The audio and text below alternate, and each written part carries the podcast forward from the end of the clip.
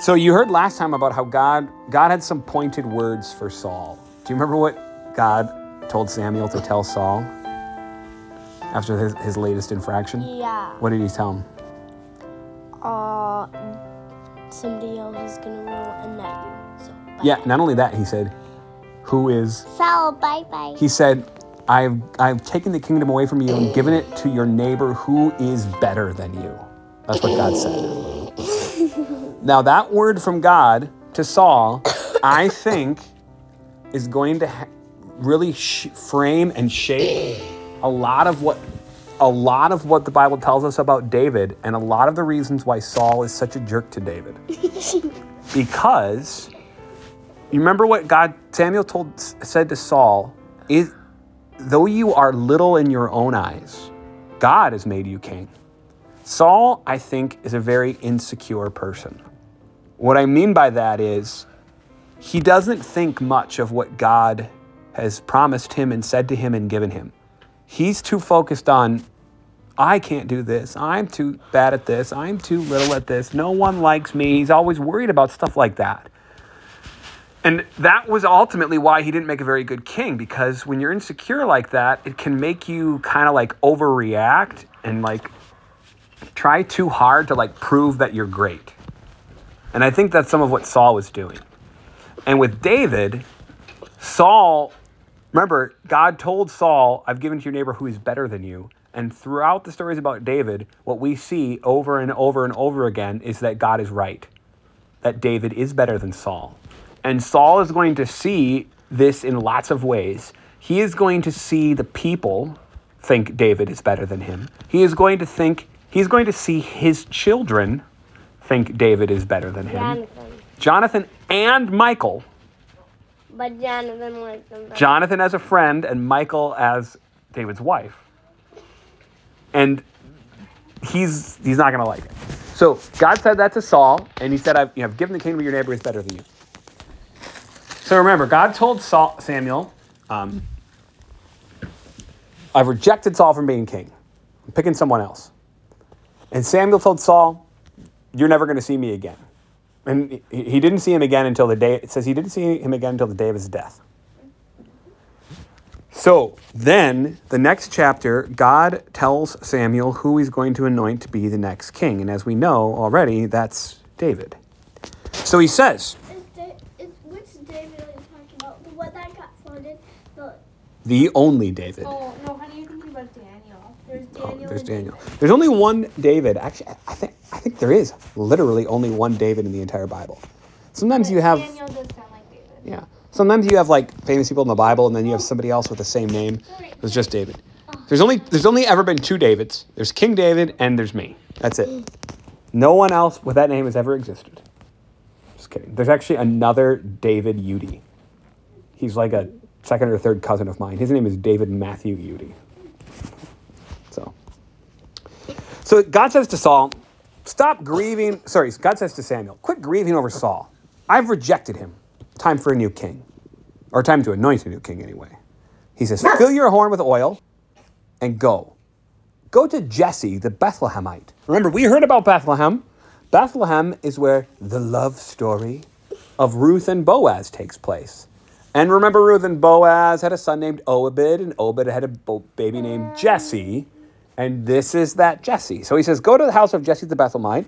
I have provided for myself a king among his sons. Look at the way God says it. I have provided for myself. So God chose the king, and the king's role as king is for God. He doesn't say, I provided you a king, or I provided Israel a king. He will be the king over Israel. But it is, God says, for myself. All right, so Samuel says, Well, how am I going to do that? If Saul hears about this, if Saul hears I'm going to anoint him the next king, he's going to kill me. So the Lord said, You know, take a heifer and say that you're going to sacrifice to the Lord, and you know, do have a sacrifice to the Lord, and don't worry about it. So he, Samuel does that, and he goes there, and he says, I've got- come to have a sacrifice, and he brought Jesse and his sons. And when they came, he looked on the oldest son, and his name was Eliab. And he thought, this has got to be the Lord's anointed. I mean, look at this guy, right? He, he looks like a king. And God said to Samuel, Do not look on his appearance or on the height of his stature, because I have rejected him.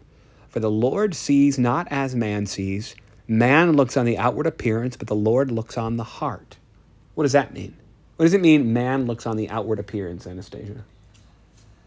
Um, it means like how they look and if they look like something, but um, when you're If they look like what? like if they look strong or if they look smart. Yeah. Like man looks at the outward things. That could be being handsome. It could be being strong. It could be having beautiful hair. It could be uh, being really smart, like you said. It could be a whiz at math. It could be being really charismatic. That means like when you're like people are like, "Well, that guy's a good leader. I want to follow that guy. He's really interesting. He's really cool. He's really nice. Whatever." Okay, those are all outward things, and being those things isn't bad. But people like us, when we look at people, those are the things we look at. And the reason that those are the things that we look at is that those are the things we can see. Nah. But the Lord looks at the heart. What does that mean? He, look, he looks at what we are like and. And what is it that God is looking for in our hearts? Faith. Faith. That that means the Lord sees faith in the heart. One time David wrote this. He said, "A broken spirit and a contrite heart, these, O God, you will not despise." A broken spirit and a contrite heart. That's what humility is. Now that might seem like it's the same as Saul. Remember he said to him, "Though you are little in your own eyes." That's not though. Saul was always thinking about himself. Humility doesn't, somebody said this once humility doesn't mean thinking less of yourself. By thinking less of yourself, I mean thinking, oh, I'm bad at this, I'm bad at that, I'm bad at this. That's not what humility means.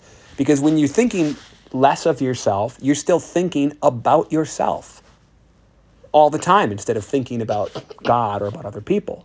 Instead, the quote says, humility is thinking about yourself less less often. So you don't have to think, oh, I'm bad at everything. You just aren't thinking about yourself so often.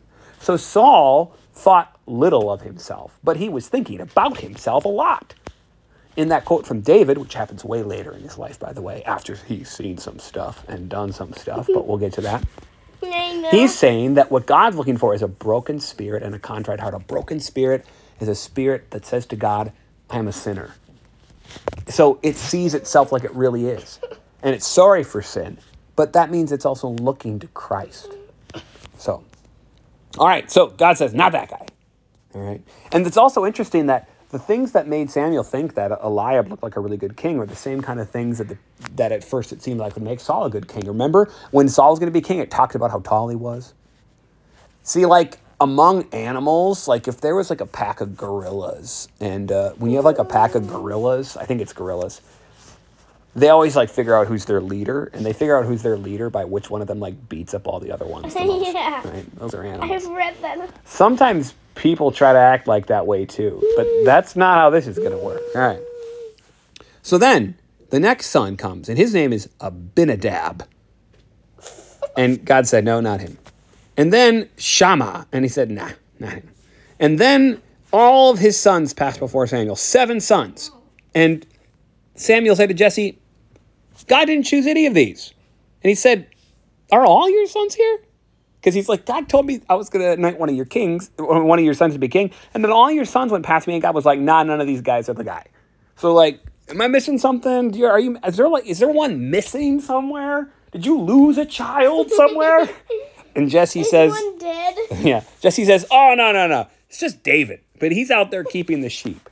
So he he's the youngest son, and he thought he was, you know, he's thinking, "Oh, somebody's got to watch the sheep, right?" And he's thinking he's probably the least important one because he's the youngest one. He's just a boy, so he didn't even have him. Doesn't even have him come up. So he says, "Call him. I'm not going to leave. All right. I'm not going to sit down until he comes here."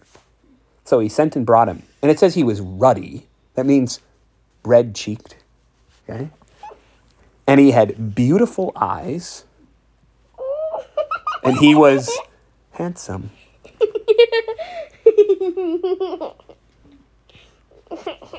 Maybe that's why I got my name. I don't know. I'm just, just kidding.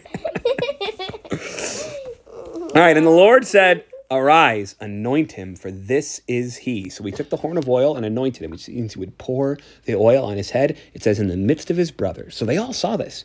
And the Spirit of the Lord rushed upon David from that day forward. So remember, David was a shepherd, uh, and that's going to matter. A lot of things in David's life are going to be uh, like compared to that, and a lot of the ways that we look at him as king is going to be compared to that. And it's also one of the big reasons why why we talk about Jesus being a shepherd. Anyway, so at that time, the Spirit of the Lord, when it went to David, it departed from Saul, and instead a harmful spirit from the Lord tormented Saul. So Saul would kind of like in a really bad mood, but it was it was from a harmful spirit. He was being basically tormented by a demon, and his servants were like, "Man, this is really bad. This harmful spirit's tormenting you. Well, you should find somebody who can play the lyre really well. A lyre is a little bit like a guitar. It's a stringed instrument." All right. And then when this harmful spirit is there, he plays the music and it'll soothe you, it'll help you feel better. So he said, All right, let's find somebody. And one of the young men said, I have seen this one son of Jesse, the Bethlehemite, who is really good at playing the lyre. And he is a man of valor. That means he's brave. He is a man of war. So J- David's really young, but he's he already has a reputation of being very uh, like really good in battle. He's also he says he's prudent in speech. That means that he he speaks wisely. He doesn't just say foolish and dumb things the second they come into his mind, right? This sounds like a really good guy, right? He's a man of good presence. Like he, I don't know if that means he can command the room or does it mean he like he's Santa Claus? He gives people good presents. No, that's a different word, not presence, but presence. And this is the most important part. Part it says the Lord is with him. So Saul sent messengers to Jesse and said, "Send me your son David, who's with the sheep."